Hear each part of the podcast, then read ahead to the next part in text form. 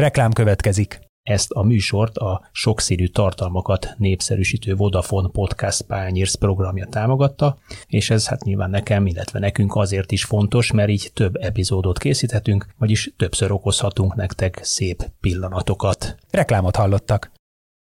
Számomra ez már eleve egy komédia, hogy a szövetségkapitány vagy akár egy játékos egymásnak üzengetnek közösségi felületeken keresztül, szóval, hogy hova, hova kell még süllyedni.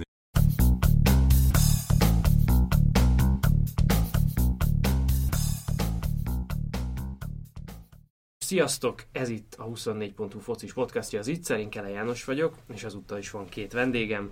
Egyrészt Dajka Balázs, a huszonnégy pont hu sportrovatától, szia! Sziasztok! Másrészt pedig Rutka János, volt válogatott labdarúgó és televíziós szakértő, szia Rudi! Sziasztok! Szép napot mindenkinek! No hát legutóbb, mert azért hallgattam az adásban, nem voltam itt, szóval ott hagytátok abba, hogy a Horvátországban mi történhetett vajon a magyar válogatottal, úgyhogy szerintem célszerű fölvenni a, a fonalat a, a vasárnapi Azerbajdzsán elleni hazai nyögvenyelős, picit talán itt az utolsó percekben történtek, mi a szerencsés győzelem től kezdődően. Mit láttatok azon a mérkőzésen? Egyáltalán milyen esélyeink vannak Walesben? Ugye úgy szűkültek le a lehetőségeink, hogy ha nyerünk Cardiffban, akkor biztos, hogy kint vagyunk az Európa-bajnokságon. Mennyire valós ez az esély szerintetek? Ha realitást nézzük, már pedig ugye ezt megszokhatták tőlem a hallgatók, nézzük, hogy általában erről az oldalról közelítem meg a dolgokat, akkor a jelen állás szerint nincsen esélyünk szerintem. Wales azért bármilyen formát mutat ebben a selejtező sorozatban, azért még mindig mind játékos állományba, mintha onnan közelítjük meg, hogy ezek a játékosok milyen bajnokságban játszanak, mennyit játszanak, hány percet játszanak, összehasonlítva a magyar fiúkkal, valószínűleg nem felénk billenne ez a, ez a mérleg. Én inkább a pozitív oldaláról értékeltem ezt a selejtező sorozatot, maga az, hogy tudtuk hozni a tuti mérkőzéseket, mint például az Azerbajdzsánnak, ugye az oda-vissza megverését tudtunk hozni, bravúrt megvertük, nagyon jókor találkoztunk ugye Horvátországgal és Walesszel, ez mind pozitívumokat hordoztak, ettől függetlenül jelen pillanatban, amit mutat ez a csoport, az a szintiszta realitás. Ha világbajnoki helyezéseket nézzük, ha mondom az keretek összegét, akkor valóban azt kell látni, és ha nyilvánvalóan, remélem nem így lesz, de ha vereséget szenvedünk Walesbe, akkor valószínűleg ez, a, ez fog beállni a csoportban végeredményként, akkor azért az látható, hogy Wales, Szlovákia és Horvátország azért még mindig bőségesen előttünk jár. Hú, hát nem tudom, igazából... Sok mindent felvetettem? A, a horvát meccs az, az nagyon hervasztó volt, tehát az uh, áldozatok voltunk egy buliba, meghívtak minket, és, és úgy rák is csapták az ajtót gyorsan. Vagy, tehát mi inkább mi zártuk ki magunkat ott elég hamar, ezekkel a gólokkal. Megmondom őszintén, az azai meccsből nem láttam semmit, úgyhogy az összefoglalót láttam, meg ut- olvastam sok reakciót. Hát, azt nehéz pozitívan értékelni. Persze inkább vegyük úgy, amit a... a Rudi is mondott, hogy hoztuk a kötelezőt, meg, megfoghatjuk, úgyhogy egyszer lehetett nekünk is egy ilyen szerencsénk. Aztán az összeesküvés elméletekben nem megyek be, amiket ott hallottam, olvastam, stb. Hát ez a Wales meccs, nem, nem tudom, azon gondolkoztam pont most, ahogy a Rudi hallgattam, hogy mikor nyertünk utoljára idegenben igazán komoly csapat ellen, és, és talán te írtad még, lehet, hogy nem is a te elemzésedben volt, hogy ugye egyszer megvertük a dánokat, de gyakorlatilag kétezer-kilencben még Kumannal, de az meg egy tét, nekik már tétlékei volt, és beestek a a buliból gyakorlatilag, mi meg egy buzsáki góllal nyertünk. Azt gondolom, hogy a magyar focinak meg a válogatottnak egy jó értékmérője lesz ez a meccs, mert meg Rossinak, leginkább Rossinak, hogy mit tud kihozni egy ilyen meccsen, mert azért abban egyetértek, hogy amit kellett, azt megnyertük, már relatív persze, mert ez a szlovák meccsen legalább egy X-et fognunk kellett volna, amire abszolút meg is volt az esélyünk, és akkor sokkal kényelmesebb helyzetben lennénk. Adott a feladat, végül is van egy hónap, hát az kicsit aggasztó azért, hogy amit a Rudi is mondott, azt abszolút egyetértek vele, tehát hogy ugye kevés topligás játékosunk van, azok sincsenek aztán folyamatosan rommá játszatva, és ez pedig egy ilyen meccsen abszolút ki tud jönni. Ugye, hogyha nem nyernénk esetleg, ne adj Isten, Walesben, ami azért egy, egy, szerintem is egy reális forgatókönyv, hogy azért előfordulhat, és ha előfordul, az sem feltétlenül egy hatalmas betli, akkor is van azért még esély az é bé szereplésre, ugye ezen a bizonyos Nemzetek Ligája playoffon keresztül, amiben tényleg még szerintem nem is érdemes nagyon belemenni. A lényeg az, hogy akkor juthatunk oda ki, hogyha a Nemzetek Ligájában mögöttünk végző válogatottak közül uh, csak egy jut ki. Talán az Európa-bajnokságra, ugye jelenleg egy sem áll a mögöttünk végzők közül kijutást érő helyen, tehát ez egy viszonylag reálisnak tűnő forgatókönyv. De lényeg az, és csak azért közelítek innen, mert ugye amikor Marco Rossit kétezer-tizennyolc nyarán kinevezte az em el es, akkor az egy hivatalosan közlemény szintjén is vállalt mondás volt, hogy igen, a kétezer-húszas Európa-bajnokságon a részvétel az továbbra is elvárás.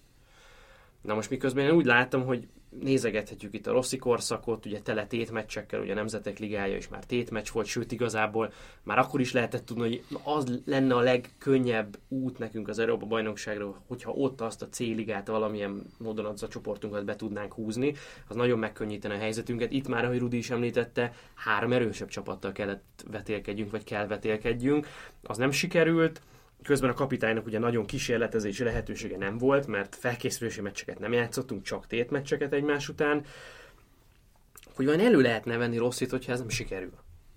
Én azt látom, hogy ahogy átnéztem az eredményeket, a meccseket, hogy kiket használt, hogyan használt, milyen statisztikai mutatókat ért el, majd az olasz kapitány azt hozza, amire ez, ez az állomány képes. Tehát ő, ő gyakorlatilag nagyon nagy betlit nem villantott, most a horvát meccs, azt lehet itt citálni, hogy nagyon csúnyán nézett ki, de hát kiszámolt splitben három ponttal, vagy egy ponttal, nyilván senki.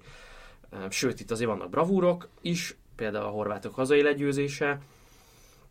Valakinek mégis, ha esetleg így alakulna, hogy nem jutunk ki, valakinek el kell majd vinnie a balhét. Hát az a jó magyar labdarúgásban, hogy lehet mindig külön erőfeszítéseket tenni annak irányába, hogy megtaláljunk pozitívumokat, de, de nyilván az ember most már szívesen is keres ilyeneket, és ahogy említettem, azért a, a horvátok és a walesiek legyőzése az kifejezetten ebbe a, a kategóriába tartozik. Az, hogy, hogy ki milyen célkitűzést állít egy-egy, mondhatjuk, hogy két évente változó szövetségi kapitányi poszt elé, az már egy teljesen más kérdés. Szerintem ez sosem a realitást tükrözi. Szóval egy magyar válogatottól exaktan azt kérni és kijelenteni, hogy neked ki kell jutni világbajnokságra és Európa-bajnokságra a jelenlegi helyzetben. huszonnégy csapatba se, Rudi? Tehát gyakorlatilag a mezőny, az európai mezőny fele, hogyha levesszük ezeket a tényleg sehol nem számító mini államokat, mint San Marino, Andorra, tényleg a Liechtenstein, a Moldova, akik valószínűleg soha nem jutnak ki, Feröer-szigetek sehová, ha őket levesszük, akkor gyakorlatilag a, a mezőny első felébe kellene tudni bekerülni, negyven valahány csapat közül huszonnégybe, ugye most házigazda sincsen, senkinek nincs bérelt hely a mezőnyben. Ez ennyire irreális elvárás lenne tíz év ilyen szintű állami dotáció után, hogy legalább a huszonnégybe? Hát nyilván, lehet, nyilván, lehet. nyilván nem szeretném most a magyar edzői kifogás generátorból előszedni a sablonokat, és elkezdeni mondani, hogy hogy oppá, igen, de azért azt ne felejtsük el, hogy negyedik kalapból sorsoltak, mindig elénk sorsolnak azért, vagy velünk egy szinten lévő, vagy éppen e, nálunk jobb formában lévő csapatokat.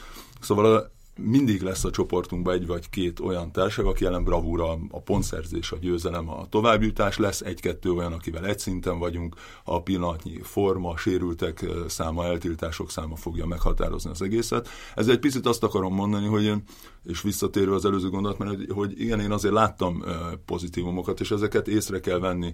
Azért Rossinak szerencséje volt abban is nyilván, hogy Liechtensteinhez mérten egy óriási kontrasztot tudott mutatni, bár ez, ugye ez a léc, ez nem volt azért annyira magasra téve a belga szakember által, de tény és való, hogy, hogy nagyot lépett előre vele a magyar válogatott, és ez eredményekben is azért valahol megmutatkozott, még ha az effektív eredmény nem is az, hogy, hogy kijutottunk. De én mindig is hangoztattam azt, hogy, hogy, hogy nagyon nehéz a helyzete egy magyar szövetségi kapitánynak, mert megvan az a tizenöt-húsz fős kerete, akikből azért az igazán nemzetközi szintet képviselőknek a száma az még kevesebb, és ezekkel a fiúkkal kell, nincsen nagy merítési választási lehetőség, ezekkel a fiúkkal kell eredményt produkálni. Ha ezek közül valaki megsérül, ha véletlenül nem játszik annyit külföldön a csapatában, ha nincs olyan formában, bármi e, miatt ugye ez a létszám még csökken, akkor már nem tudjuk felvenni a versenyt igazán jó csapatokkal. Picit szerencséje is volt, ugyanúgy, mint mondjuk a Ferencvárosnak, aki a, mondjuk az Európa Ligában az első meccsen találkozott, még a formája a legelején nem olyan jó stádiumban lévő Eszpanyollal, ugyanezt gondolom a válogatottról is. Találkoztunk akkor a horvátokkal, amikor még nem vettek annyira komolyan minket, verseny volt olyan formában, semmit nem volt nem a, a három pont és a győzelem értékéből, de ettől függetlenül a realitást azt nem szabad szem elől téveszteni, a realitás pedig nem mellettünk szól. Meg ha belegondoltok, végül is nagyjából a helyünkön vagyunk, mert ugye kétezer-tizenben is úgy jutottunk ki, emlékszem, hogy csoport harmadikként, akkor még playoffot játszottunk. Tehát most ha úgy vesszük, most is a harmadik, negyedik hely körül, vagy második, harmadik, negyedik uh-huh. hely körül fogunk végezni. Más kérdés, hogy ilyen Nemzetek Ligája most... Úgyhogy akkor, bocsánat, ne felejtsd Szabad Balázs, hogy akkor ugye, akit az első kalapból sorsolt a Görögország, ugye az élete legrosszabb sejtező körét futatta, bár most nagyon feszegetik a határokat, de hogy, de hogy a, akit első kalapból sorsoltak, az eleve kiesett a, a rendszerből. Úgy lettünk, úgy kerültünk a saját helyünkre. Igen. És ugye az is érdekes, hogy azért beszéltünk erről a Nemzetek Ligájáról, hogy az lett volna a lehetőség, de most, ha megnézzük, a finnek azért elég masszívan hozzák a második helyet egy olyan csoportban, ahol mondjuk a görögök még mindig, mindig ott tartanak, ahol nagyjából kétezer-tizenöt környékén, de vannak egy bosnyákok, akiket azért szerintem úgy alapból mindenki a finnek felé tesznek, tehát ők... ők a... a finnek gyakorlatilag kint vannak az Európa-bajnokságon, ugye öt pont előnyük van a második helyen, és játszanak még otthon Liechtensteinnel, tehát gyakorlatilag kint vannak. Igen, de ugye ez nagyjából azért beár az, hogy az a Nemzetek Ligája, azt szerintem akármennyi is azt mondjuk, hogy tétmeccs volt Rosszinak, valamilyen szinte mégiscsak egy kísérletezős terep volt, mert azt mondta, hogy oké, okay, van hat meccsünk, de szerintem ő alapvetően arra kalkulált, hogy majd az é bé-re összetegye, és, és az meg más kérdés, hogy azok a finneket... Én ezt másképp, nagyon másképp látom. Tehát, hogyha most visszatekintünk a Nemzetek Ligájára, megnézzük az eredményeket, hogy mi, hol milyen eredményeket értünk. Egy, ezeket a finneket például itthon tükörsimán vertük el, ahogy, ahogy kell a Nemzetek Ligájában. Pontosan tudtuk, hogy valószínűleg harmadik, de inkább negyedik kalapból fognak minket húzni a selejtezőkre, tehát lesz nálunk kettő biztosan erősebb, meg, meg egy nagyjából hasonló képességű csapat, mint mi. Ebből a szempontból visszatekintek, akkor a kulcsmérkőzés az egész Európa-bajnokságra való kijutási folyamatnak az a tamperei meccs volt kint Finnországban, nem szabadott volna kikapni. Ez volt Marco Rossi első meccs a magyar válogatott élén, úgyhogy akkor találkozott először a csapattal három napig. Nyilván ebből a szempontból az, hogy kikaptunk egy nullára, egy Kádár hiba, egy Pukki gól, ami azóta más jelent, egy, egy, egy Téma Pukki azóta viszonylag nagy utat járt be, éppen ott kezdődött egyébként az az út nagyjából, de hogy, hogy megengedhető-e az a típusú amatőrizmus egy szövetség részéről, hogy jól kalkulálható van a legfontosabb mérkőzés egy ilyen kijutási procedúrának, arra esik be egy új kapitány. És én mindig oda, ez biztos unalmas már, de mindig oda tudok visszakanyarodni, hogy ahogyan, amikor, aki kinevezte ezt a George Lakenst, ott elment van. egy fél év, akkor meg is van gyakorlatilag. Elment egy fél év olyan kapitánnyal, akivel hát nem, hogy előre nem jutottunk, vagy a csapat mag nem kezdett el kialakulni, vagy egy, egy alapjáték nem, nem tudott kialakulni, hanem, hanem visszazuhantunk valahová a kilencvenes évek végére, kétezres évek közepére, nem tudom, hogy mikor voltunk annyira messze legutóbb a nem a kilencvenes évek végén, talán nem is, inkább a kétezres évek közepén, mikor Moldova mögött végeztünk egyszer egy csoportban. Szóval nyilván most már utólag látszik azt a meccset, ha Rossi megnyeri, akkor most polpozícióban van, de hát az volt neki a legelső meccse. Igen, és azt tegyük hozzá, hogy említetted, hogy két jobb csapatot hozzánk sorsolnak, és egy körülbelül azonos képességűt. Ugye jelen pillanatban, aki az egy közel azonos képességű lehetne, ugye Szlovákiáról beszélünk, mert ugye... A sorsolás pillanatában azért Wales-t és uh, Horvátországot azért mindenki esélyesként sorolta, és uh, ugye mi akkor tájt a hatvanadik hely körül álltunk a világranglistán, Szlovákia huszonvalahanyadikon, két és félszer akkora a keretének az értéke, és róluk mondjuk azt, és ugye azóta már tudjuk azt, hogy nem sikerült oda-vissza pontot szerezni ellenük, hogy őket mondjuk annak a csapatnak, aki körülbelül azonos szintű. És így kellene kijutnunk, ez az elvárás jelen pillanatban. Szerintem ez nem a realitás. Na, azt mondjátok meg akkor, hogy kikkel lehet esély Cardiffban, vagyis ti kikkel állnátok ki, és itt nyilván az a kétfajta megoldás, hogy vagy a tizenegy legjobb játékos kell megtalálni, aki a klubjában is játszik, és egészséges, és harcra kész, és mentálisan is fel van készítve, vagy abból indulunk, hogy Rossi eddig kiket használt igazából, és hogy kikben bízhat vajon a, a leginkább, mert ez most tényleg szerintem egy sok szempontból sok mindenkinek a sorsát eldöntő mérkőzés lehet. Jó kérdés. el is lövöm akkor, amit akartam tőletek kérdezni a, a legelején, hogy tudjátok-e, hogy hányszor játszottunk a selejtező sorozatban ugyanabban az összeállításban? Csak hogy kikre lehet számítani, nyilván ez egy nagyon jó kapcsolódó kérdés. Most végignéztem ugye az összes kezdőnket itt a Rossis cikkem kapcsán, és szerintem egyszer, talán egy, egy, egy, egy, egyszer ismétlődött szerintem, vagy kettő, de már maradok egynél. Szerintem többet én sem mondanék, mert azért mindig kellett változtatni, akár sérülés, akár azért meg keveset játszott, vagy most ugye Horvátországban is kiesett két ember eltiltás miatt, úgyhogy biztos, hogy egy-két, egy-két pár darabkát ki kell cserélni, mert azért... Igen, nyilván a legbiztosabb pont talán a védelem mondható annak, ugye egyszer próbálkoztunk Szlovákiában az ötvédős rendszerrel a, a legelején, de hogy soha nem játszottunk olyan, össz, ugyanolyan összeállításban, ami egy picit azért mutatja azt, hogy száz százalékosan szerintem az a társaság nem lett megtalálva, vagy mindig volt egy új láncem, egy Szoboszlai, aki betört a, a, a rendszerbe például. És uh, ahogy említettem korábban, hiszem nagyon nehéz megtalálni jelen pillanatban, vagy másban gondolkozni, mástól várni az, hogy csodát fog nyújtani, jelenteni, azt a plusz megadja, ami esetleg ahhoz kell, hogy, hogy csodát érjünk el, mert szerintem Walesben egy győzelem, az valóban a csoda kategóriába tartozna, pláne úgy, hogy azt se felejtsük el, hogy amikor éles lett ez az egész történet, amikor a csoportban már valóban mindenki elkezdett számolgatni, onnantól azért nem tudtunk bravúrt uh, hozni. Ugye, amikor a szlovákok is komolyan vették már, amikor a horvátok is, amikor mindenki elkezdte gyűjteni a pontokat, onnantól már egyszer sem billent felénk a mérlegnyelve. Igen, ugye, ha azt nézzük, hogy, és ebben nagyon igazad van, Rudi, hogy, hogy mindig volt egy olyan poszt, ami, ami, ami kérdéses lett, vagy ahol picit megkérdőjeleződött valakinek a helye. Ugye, itt van talán hét-nyolc ember, akinek, akinek ilyen atombiztos helye van, hogyha a teljes rossz érát nézzük, és ez a Szalai Ádám, a Gulácsi, a Lorencsics, Orbán. Mi, Orbán, mióta Orbán... Ők négyen játszottak igen. végig ugye minden, vagy mindig ők voltak kezdők. Igen, mi, mióta mondom, ugye Orbán elérhető, azóta ő egy, egyetlen percet sem hiányzott a, a csapatból, és ide sorolom még Kleinheislert, aki azért játszott a kapitány tizenhárom meccs, tét meccséből tizenegyszer, Zömmel inkább kezdőként, ott az a Nagy Ádám, aki talán tízszer az elején hiányzott, meg most eltiltás, illetve sérülés miatt, és ott van Dzsudzsák Balázs is, aki meg ugye az elején hiányzott az első két összetartásról talán a Nemzetek Ligájában, azóta viszont a hét lehetséges alkalommal ebben a selejtező sorozatban hatszor kezdőként játszott, és akkor igazából a támadó középpályás poszt volt az, ami változott, egyrészt Sallai sérülése miatt. Ugye Sallai, amikor egészséges volt, az első négy Nemzetek Ligája meccs, meg a legutóbbi meg három. Meg talán a védekező középpályás, nem ott is azért forogtak az emberkék. Igen, Pátkai például, hmm. aki, aki kibekerülgetett a csapatból. Ö, meg ugye az, hogy Kalmár, Kovács Istvánnal indultunk, aztán Kalmár Zsolt lett belőle, aztán megérkezett Szoboszlai Dominik, néha beugrált azért Holman Dávid is, főleg itt a, itt a végén. Úgyhogy tényleg az, az tűnik itt a legnagyobb problémának, hogy, hogy elértünk egy selejtező sorozat végére, tényleg jön egy olyasfajta esemény itt a kétezer-húszas é bé, ami, ami egyfajta szimbolikus aktusa lehet annak, amit a magyar futballban folyik az elmúlt tíz évben, tehát nekem úgy tűnt kívülről, és ez többször is ki volt mondva, hogy erre építkezünk, tehát itt hazai Eb mérkőzés a Puskás stadionban, erre fölépítettünk egy stadiont, ugye nem sokára átadják, megnyitják, ebben mi szeretnénk játszani ezen az Európa-bajnokságon, ha nem jutunk ki, az nagyon kínos lesz. Ehhez képest azt láttam, hogy amikor ez eldől... Kínos vagy reális?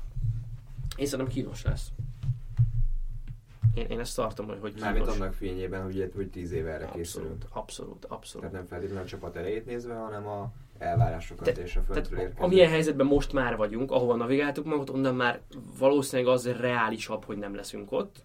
Nem mondanám, hogy semmilyen esélyünk nincs, mert a Nemzetek Ligája playoffban még, még lesz. De különben a, a, azt mondta, hogy ahova navigáltuk magunkat, hogy ez nem egy, megint egy picit ilyen messiás várás kategória, hogy ú, megvertük a horvátokat, és most már ugye végre megint, és akkor ott leszünk, és egy kicsit megint a, a realitások és a léc fölé helyeztük az elvárásokat, a szurkolókat ebbe az irányba tereltük, és egy kicsit mindenki elrugaszkodott megint, hogy ú, és akkor még most is az utolsó me- meccs, és akkor most megmaradt ez a picike esély, és most mindenki ebben még kapaszkodik, hogy itt az utolsó szalmaszál, mindent megteszünk, és megint ott leszünk, és stb. Stb. Stb.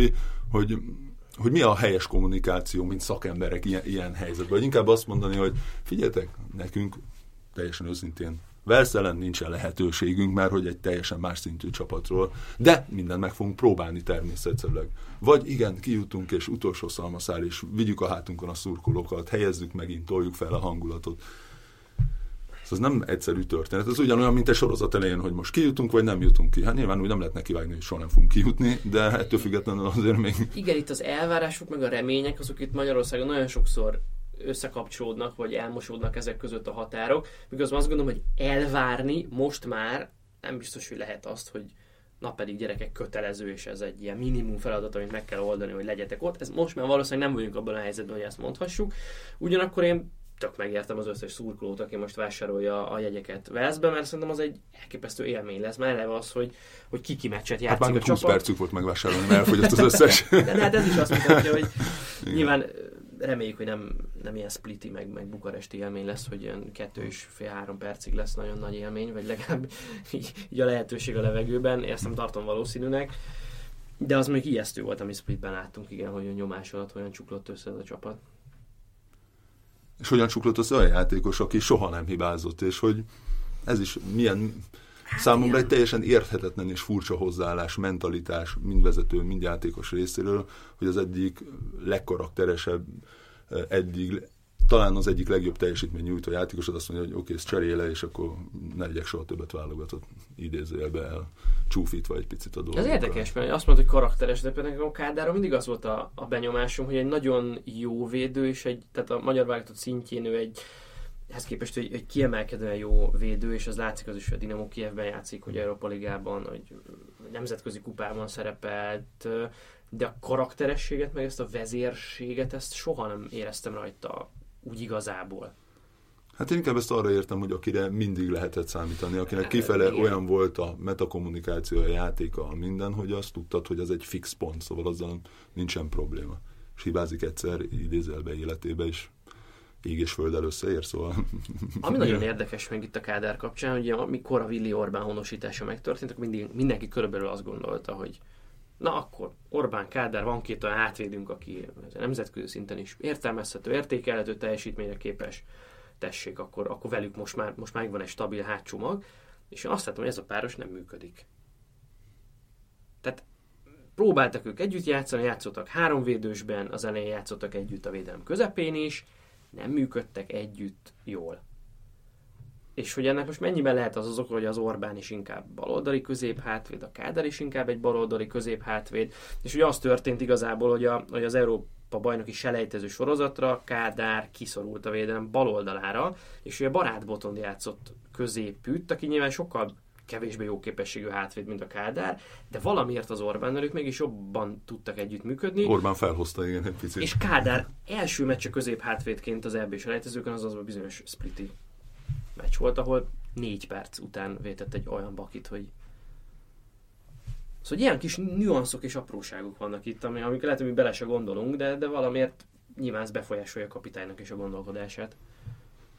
Abszolút egyetértek. Ha már a nüanszoknál tartunk, különben nekem az is egy tök érdekes adat volt, ugye itt megnézem a mérkőzéseinket, hogy ugye Orbán és Pátkai tudott egyedül több gólt szerezni, duplázni, ugye két, két gólt e, szereztek az eddigi selejtező e, sorozatban. Ugye egy védekező középpályásról beszélünk, és egy középső védőről, akik a legtöbb gólunkat e, termelik, e, és egyedül Pátkai volt az, aki, aki, mert ugye Orbán egy mérkőzésen szerezte ezt a két gólt, aki tudott két különböző mérkőzésen is gólt szerezni, és, és e, ugye ma délután kell mennem a Britannia című műsorba is, és, és oda is kellett készülnöm, ugye egy picit, ott meg az angol válogatottról lesz, és nyilván nem szabad összehasonlítani a kettőt, de amikor ugye néztem a, az angol válogatottnak ugye az eddigi eredményeit, mert ott is összeért most ég a földdel, azért, mert elszenvedték első vereségüket hosszú-hosszú évek e, után ugye a csehektől, hogy e, megnéztem ugye a, a góljaikat akkor náluk is, hogy akkor már egy picit ilyen párhuzamoton van, hogy kik hogy szerezték, és, és ugye Sterling is ki nyolc-nyolc gólnál jár, de még egy bárki, szóval annyi gólt termelnek, amire azt tud mondani, hogy, hogy igen, azért lehet arra számítani, hogy Walesben is valaki belebotlik a, a labdába. de hogy nálunk ez, ez, ez, ez hogy néz ki? Szóval hiába volt, és Azerbajdzsánba visszatérünk, vagy Azerbajdzsán elleni mérkőzés, mondjuk az pozitívum, hogy mégis huszonkettő kapura tartó, vagy nem kapura tartó, hanem kísérletet ugye produkálnunk egy mérkőzés alatt, az, az azért egy hatalmas szám, én úgy gondolom, egy magyar válogatottól, szóval megvan a kezdeményező készség.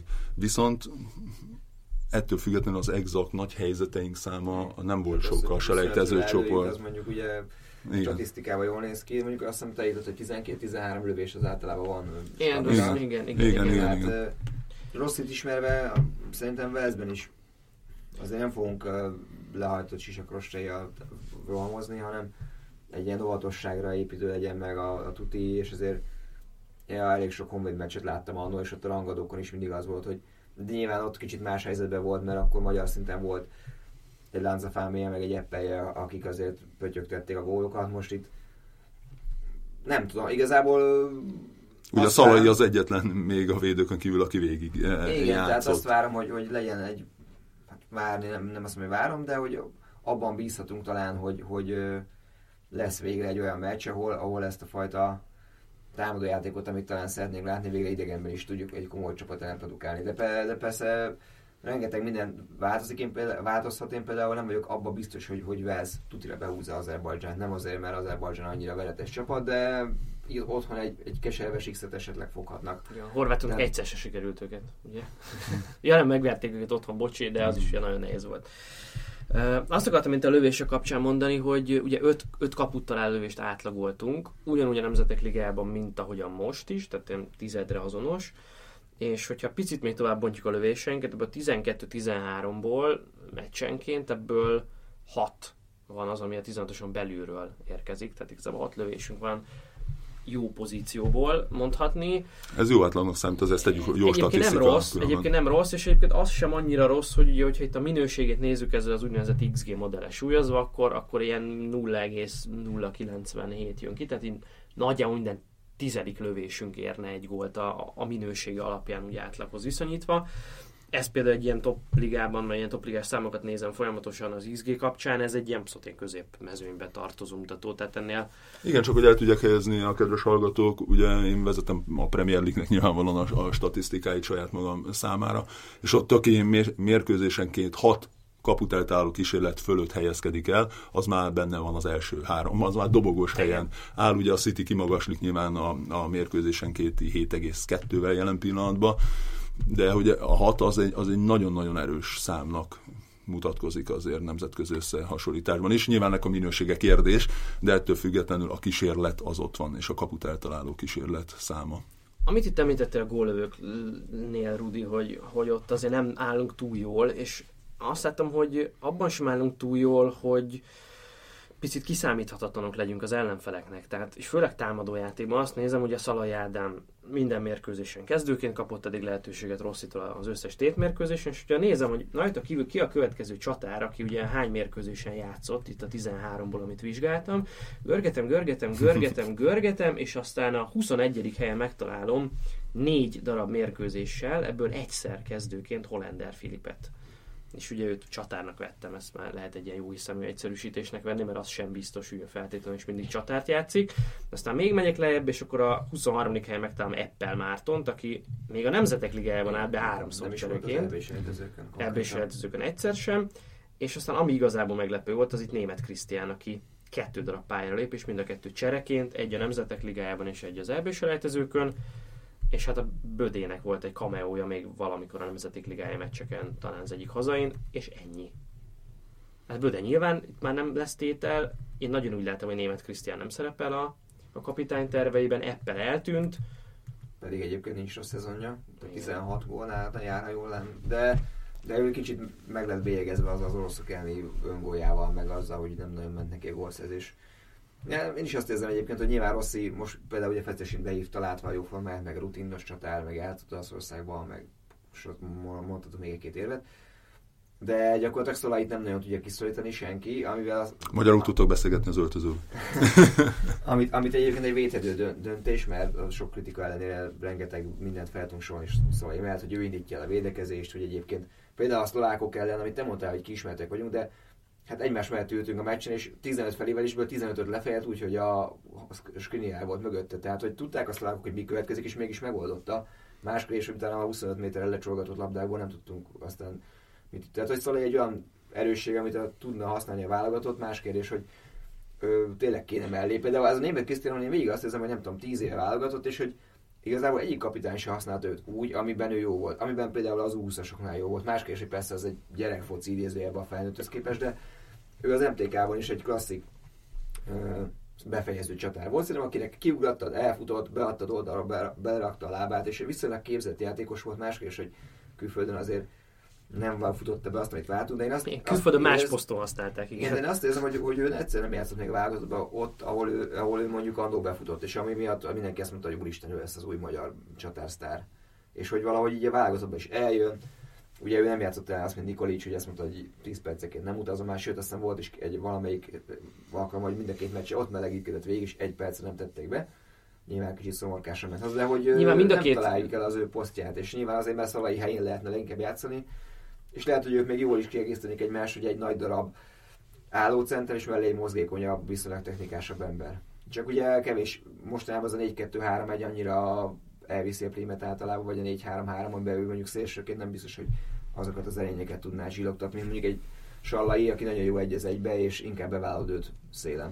Hát meg itt a bátorság is azért ugye egyből előtérbe kerül, hogy kimész Walesbe, hogy mennyire adjál teret egy olyan támadó focinak, ahol beraksz egy-két olyan embert esetleg, akire valószínűleg a védekezésben mondjuk kevesebbet tudsz számítani, vagy pedig azt mondod, hogy hát induljunk ki a biztos védekezésből, legyünk nagyon stabilak, és akkor, nem, majd, nem, nem, nem és akkor majd úgyis talál Pátkai a nyolcvanadik percben egy győztes gólt. Pontrugás. Egyébként nagyon a, úgy tűnik, hogy ez a, ez a mi, mi tervünk itt a helyzet kialakítása, meg a gólszerzés. Ez már Nádegyérában is egy csomószai volt, el is mondta konkrétan, hogy legyen meg ez a huszonöt huszonnyolc méteren felhúzott védelem, ne kapjunk gólt, és akkor úgyis lesz. És egyébként majdnem bejött neki. Emlékszem, amikor a görögök vagy a románok ellen hazai nulla nullánál Nikolicsre, ott kétszer volt az ötösön helyzet, jó, egyszer lerúgta a holdat, egyszer meg nem is tudom mellé, de tehát tényleg megvolt az, hogy, hogy ott volt a két helyzet semmiből gyakorlatilag, mert addig olyan szintű passzív játékot játszottunk, hogy, hogy, hogy nem is nagyon volt benne a gól a játékban. No, ehhez mennyire kell Dzsudzsák Balázs a jó pontrugásokhoz? Amikor róla esik szó, nekem mindig a egy Torgeles Anyival váltott telefonbeszélgetésem az, ami eszembe jut, és maximálisan igazat adok neki. Ugye azt mondtam nem olyan rég nekem, hogy, hogy amíg harminchét évesen ugye őt senki nem könyököli le edzésen, és nem szállnak úgy bele hátulról a sípcsontjába, hogy fel se tud állni, addig ő nyugodtan fog játszani. És valahol ezt érzem Balázsnál is, hogyha lennének olyan fiatalok, és tonnaszámra érkeznének az akadémiákról a helyüket követelő, válogatottban már játszani akaró fiatalok, akkor, akkor megértem, és azt mondanám, hogy persze, Balázs már nem olyan, mint öt évvel ezelőtt, nem olyan, mint tíz évvel ezelőtt, és akkor milyen jó lenne valaki, aki, aki a helyére lép. De hogy amiről beszéltünk, hogy nagyon kevés a, a választási lehetőség, és és a, pont az előbb említetted a pontrugásokat, hogy erre blazírozunk gőzerővel, hát a pontrugásokban meg a legfontosabb szerepe, egyik legfontosabb szerepe talán neki van, még akkor is, hogyha Dominik most bontogatja a szárnyait ezen a, a téren, sőt, elég jól csinálja, nem csak a válogatottban, hanem a Salzburgnál is, de ettől függetlenül azért az az összeszokottság, ami mondjuk közte és Szalai között van, az jelen pillanatban pontokat ért, és elvehetetlen a magyar válogatott összteljesítményéből. Ezzel nagyon egyetértek, amit mondtál, és ezt mindig szoktam hangsúlyozni, hogy a Dzsudzsák Balást sok minden miatt lehet kárhoztatni, lehet nem kedvelni, lehet utálni, mindenkit lehet utálni persze, ismeretlenül pláne könnyű utálni valakit, azt az ő számlájára írni, hogy nincsen helyette még mindig jobb játékosunk, azt nem igazságos. Hm.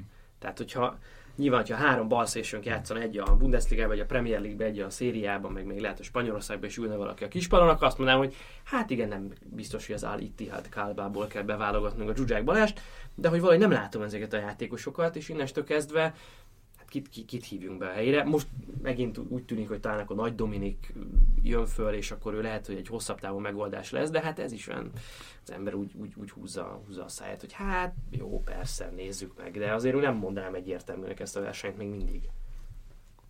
Hát szerintem, hogyha egy, csinálná egy, nem tudom, ezer szurkolós mintát, hogy kit rakná be, és felsorolná három-négy szélsőt, biztos, hogy Dzsudzsákot Walesre mindenki berakná, már csak azért is, mert azért az a baj igazából, nem is tudom baj, hogy ugye nagyon, sok, nagyon kevésszer szoktuk nézni Dzsudzsákot, mint a játékos lecsupaszítva. Tehát van egy ilyen jelenség mellé az Imán Lindával, a, a kocsiaival, a nyilatkozataival, még sokszor szerencsétlenek, most emlékszem, amikor nem is tudom, Andorra ellen mondtam, hogy magunkért játszottunk, hát egyből ezren köpköd, kezdték el köpködni. Tehát ő egy ilyen, egy ilyen tudom, forrófejű srác, és ugye azt tudjuk, hogy ez a, oda tesszük a, egyből a mikrofont a játékos orra alá, ez egy külön műfaj, azt azért nála a jobb sportok sem mindig tudják lereagálni. Azt gondolom, hogy a képességeivel nincs gond, és a, amit a válogatottban általában látunk tőle lelkes, és mondjuk ez is relatív most, mert ugye azt gondolná az ember, hogy válogatottban igen, tehát hogy szakadjál meg, de emlékszem, hogy a norvégok ellen is tényleg csúszott, mászott, és ott jobban lőtt húszszor, és négy kézlen ment a szögletér, vagy de akkor az csináljunk. Néha túlpörög, igen, igen, tehát sokszor túlpörög, de, de nem tudom, tehát... Biztos, hogy én azt gondolom, hogy Walesbe el tudti kezdő, tehát hogy már csak azért is, mert, mert a rutin, meg ugye ha talán most száz hetedik vagy, utána mindjárt ott lesz a rekord döntés, gondolom az ad neki egy érzelmi pluszt. Igen, tehát neki ezt, ezt kéne leginkább kezelnie, és azt gondolom, hogy, hogy ha valaki, van neki nyilván menedzsere, barátai, tanácsadói, de hogy egyszer valaki úgy, úgy tényleg kicsit kezésből vette volna, hogy nem kell mindig azt mondani feltétlenül, mert ez egy jó, tök jó dolog az őszinteség, csak ne adjon magának az ember támadási felületet. Mert szerintem az a visszajára fordul, és én azt gondolom, hogy ő már sokszor azt kommunikálja, hogy nem foglalkozik a kritikákkal, csomószor az jön vissza, hogy igenis elolvassa, amit írnak róla, ahogy írnak róla, és ez egy ilyen személyes sértettségként fogja fel, és, és ö, most nem tudom, mi volt ennek a lecsérésnél a hisztinek a hátterébe, van, aki azt mondja, hogy egy csapatkapitány ne csináljon ilyet, ami tény, és ugye hülyén jön ki, most rosszul jön ki, nem tudjuk a hátterét, de az emberek csak ezt látják, és akkor megint az, hogy na a hiszti, Dzsudzsák, na a...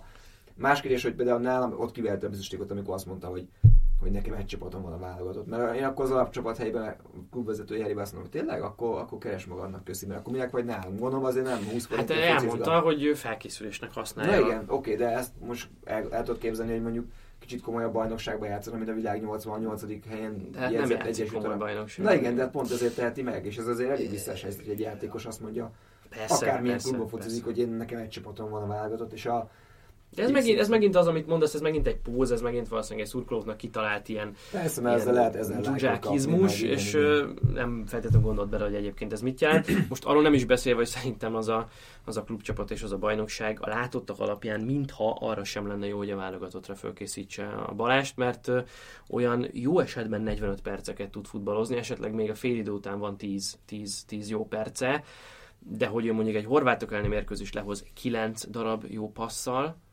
és ott valami harminc százalékos volt a hatékonysága, és a szlovákok hát, ellen, ami... ütközése az az egész magyar volt. Rebics. Rebics volt? Rebics volt. Én, az, az, az, az, hogy mint egy jégkorong játékos, így visszapattant. De mint hogyha egy a en há cé játékos a magyar ifivel. Tehát... A szlovákok ellen tizenkét jó passzal zárt a meccset, ami azt gondolom, hogy ott... Szóval ezek, ezek már olyan mutatók, amik azért nem igazán fordulnak el az ő posztján, vagy az ő státuszában lévő játékostól komoly csapatoknál. És amit, bocsánat, egy dolog jutott eszem, vagy amit még mondtál húsz-huszonöt perc, hogy a kiszámíthatóság. Tehát, hogy nyilván Dzsudzsák tíz x éve válogatott, mindenki tudja az ellenfeleknél, hogy azért a bal lába, jó a beadás, jó a pontugása, de azért már nem egyezik úgy, mint régen, tehát sokkal kevesebb váratlan tud húzni, mint mondjuk egy Sallai, aki lendületesebb, dinamikusabb, jobban cselez. De most odaállítanak... Legalábbis nem a futballpályán.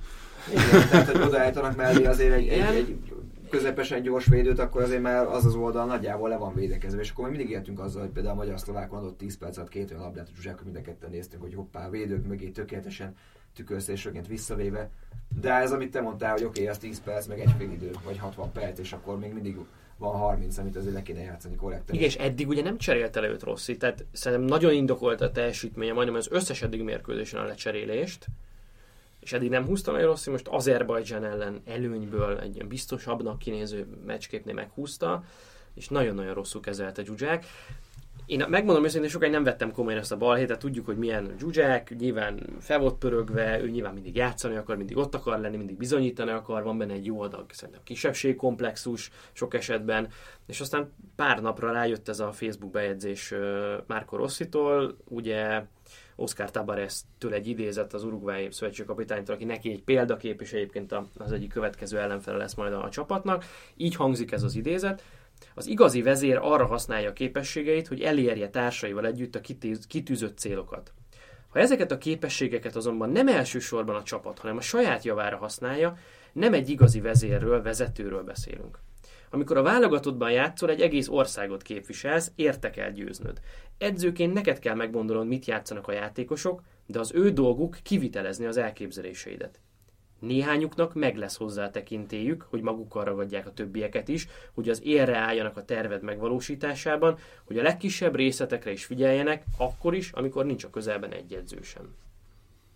Ez hogyan, ez hogyan értelmezitek? Nagyon szép idézet volt, hát számomra ez már eleve egy komédia, hogy a szövetségkapitány vagy akár egy játékos egymásnak üzengetnek közösségi felületeken keresztül, szóval, hogy hova, hova kell még süllyedni, hogy ez, ez nem úgy működik, hogy előveszi a mobiltelefonját, okostelefonját, kikeresi rajta a Dzsudzsák Balázs arcképét, rábök, és akkor megkérdezi tőle, hogy Balázs, mi volt, vagy ezt beszéljük már át, légy szíves, vagy mielőtt visszament volna, ezt, ezt lekommunikálják. Szóval ez nekem már túlmegy egy olyan szinten, ami szerintem nem fér bele, meg teljesen felesleges. A szövetségkapitánynak nem ez a feladata, hogy üzengessen közösségi felületeken keresztül. Hozzáteszem, egy játékosnak sem az, hogy bármilyen kritikával illesse nyilvánosan az, akár a csapatát, akár az edzőjét. Nekem különben még az jutott eszembe, csak itt tényleg egy gondolat erejéig visszatérő, hogy beszéltünk a, a gólokról, hogy azért mégis a Walesben uh, ugye kellene gólt szerezni.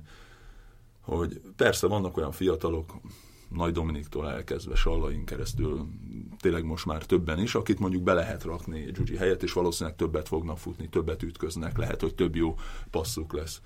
Viszont ha vissza akarom dobni a labdát, és azt mondjuk, hogy kibe van benne leginkább a gól, vagy az, hogy helyzetünk lesz, vagy reményünk arra, hogy gólt szerezzünk, akkor ezek a fiatalok azért még nem döntőképesek nekem, mert egyikben sem érzem azt, hogy na, ő fogja megszerezni a döntő találatot. Hogy amikor odaérünk, és azt mondjuk, hogy na igen, egyetlen egy helyzetünk van, ezt az egy helyzetet kellene kihasználni, hogy akkor Nagy Dominik oda megy, és hm. bocsánaton, nagyon csúnya vulgáris kifejezésért, de bebassza, és akkor őrjön egész Magyarország. Én elnézést kérek Dominiktől is, vagy bárkitől is, de hogy ezt még, ezt még nem látom tőlük, pedig ők azért már felnőtt játékosok.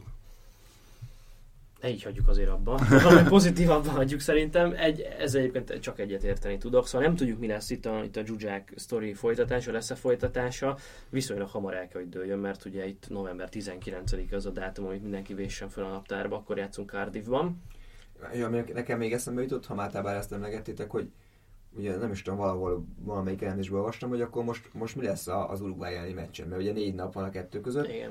Mindenki várja, hogy egy nagy átadó, de közben azért tudjuk, hogy Uruguay az nem az a, az a kisasszony foci, tehát ők azért ott lesznek kirakott könnyökök, meg, meg becsúszások rendesen, bár nekik is csak egy barátságos avató. De őket ez nem érdekli. Egy igazi Uruguay futballista nem érdekli. Igen, tehát az a, az a jó indián mentalitás megvan bennük, vagy dél-amerikai vér, és hogy lesz egy meccs, ami ahol tele lesz végre a stadion, lehet, ott lesz mindenki, lehet tapsikolni a vippá, hogy bár lehet várni rekordbeállítás, igen, nem? A szallagot. És akkor közben a fejében volt, hogy ha nem szabadna itt most szétszakadni, mert viszont négy nap múlva menni kell Walesbe, és ott viszont tényleg szét kell szakadni, mert ott nyerni kell. Tehát, hogy ez megint egy jó kis edzői feladat Rossinak. Reméljük, addig felhívja a Dzsudzsákot, meg lenyugszanak a kedélyek a Facebookon, és... és a kérdés a szakmailag, hogy szükség volt-e például erre, ez is egy nagyon érdekes döntés. Hogyha megkérdezték volna függetlenül Rossit arról, hogy van egy lehetőségünk, és lehetne mondjuk edzőmeccset játszani, vagy valamit, hogy szakmailag mondd el, hogy erre szükség van, mondjuk pont Uruguay ellen, akkor azt mondta volna, hogy igen, ebben, és hogyha nincsen stadionavatunk, ebben azért nem vagyok száz százalékig biztos. És akkor itt megint bejön a, a vezetés, igen, hogy, hogy akkor most mi a, mi a helyzet? Elvárjuk, hogy jussunk ki, adjunk meg mindent a háttérbe, de lekötjük Uruguayt négy nappal ezelőtt, vagy előtte, a sorsdöntő előtt. Picit, picit a gombhoz, gombhoz van a kabát, néha, néha úgy tűnik. Köszi szépen, hogy itt voltatok, és szerintem egy élvezetes beszélgetés volt. Nektek a figyelmet köszönjük, és jövő héten is tartsatok velünk, akkor is jövünk a legfrissebb témákkal. Sziasztok!